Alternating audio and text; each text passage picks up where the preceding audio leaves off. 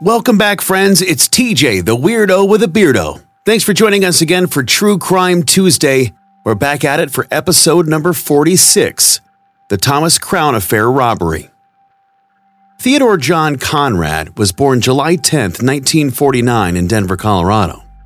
A popular young man in high school, elected to the student council, and extremely intelligent. Theodore graduated from Lakewood High School, then in Ohio, in 1967, going on to study at the New England College in New Hampshire, where his father, a retired Navy captain, was a professor of political science. Conrad would later begin work at the Society National Bank headquarters in Cleveland, Ohio, working his way up to be a teller in the cash vault, hoping to package money to be delivered to Society Bank branches around town, a position held by only the most trusted employees. However, on Friday, July 11, 1969, Theodore, a 20 year old bank teller, left work at the Society National Bank and was never heard from again.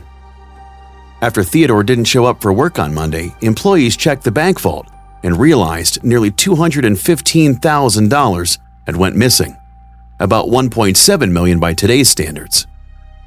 Now it appears that Theodore had left work that day with a paper bag filled with hundreds of thousands of dollars and was given a 2-day head start before anybody ever realized a crime had been committed. To make matters worse, security at the bank was extremely lax, and Conrad had never been fingerprinted. During the investigation, it was discovered that Conrad was captivated by the 1968 Steve McQueen movie, The Thomas Crown Affair, a movie about a bored millionaire who robbed a bank for fun, without much effort. Conrad became obsessed with the film, fascinated by how easy it seemed, even telling his friends that he planned to pull off his own bank heist. He reportedly watched the movie at least six times before pulling off the robbery at Society National Bank, one of the most infamous bank robberies in Ohio state history.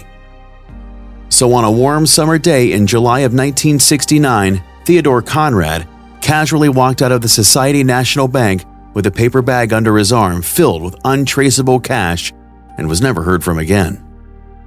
In the time that followed, Conrad became one of the most wanted men in the country making it all the way to being featured on television shows like Unsolved Mysteries and America's Most Wanted.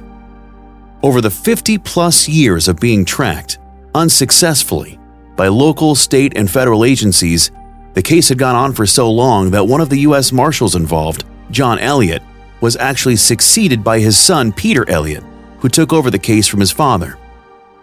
Authorities followed leads that took them from Washington, D.C. to California to Texas, Oregon, even Hawaii, but no traces of Theodore Conrad. That was until May of 2021, when U.S. Marshals discovered a man named Thomas Randele of Lynnfield, Massachusetts, who passed away of lung cancer at the age of 71. There were a number of strange similarities between Theodore Conrad and Thomas Randele, including financial documents regarding a bankruptcy in 2014. Authorities would later confirm that Randele was, in fact, Theodore Conrad. Turns out that Conrad had been living in Massachusetts under that fake name since 1970, near the very place where they filmed his favorite movie, The Thomas Crown Affair. Conrad had stayed under the radar for nearly 51 years by skipping across the country, finally landing in Lynnfield, Massachusetts. And it appears Thomas Randele, or should I say Theodore Conrad, lived quite the simple yet fulfilling life in Lynnfield his obituary painted him as an active member of the community, an assistant golf pro at the local country club, and a successful salesman who had a 40 year long career selling luxury cars. But it wasn't until authorities received Conrad's obituary that they began to connect the dots between Theodore Conrad and Thomas Randele. Both men's parents were named Edward and Rutha Beth.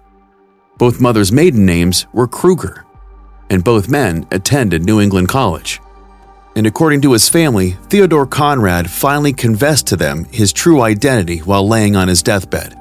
And the 52 year old mystery of what happened to the 20 year old bank teller who pulled off one of the largest bank robberies in the history of the state of Ohio had been solved.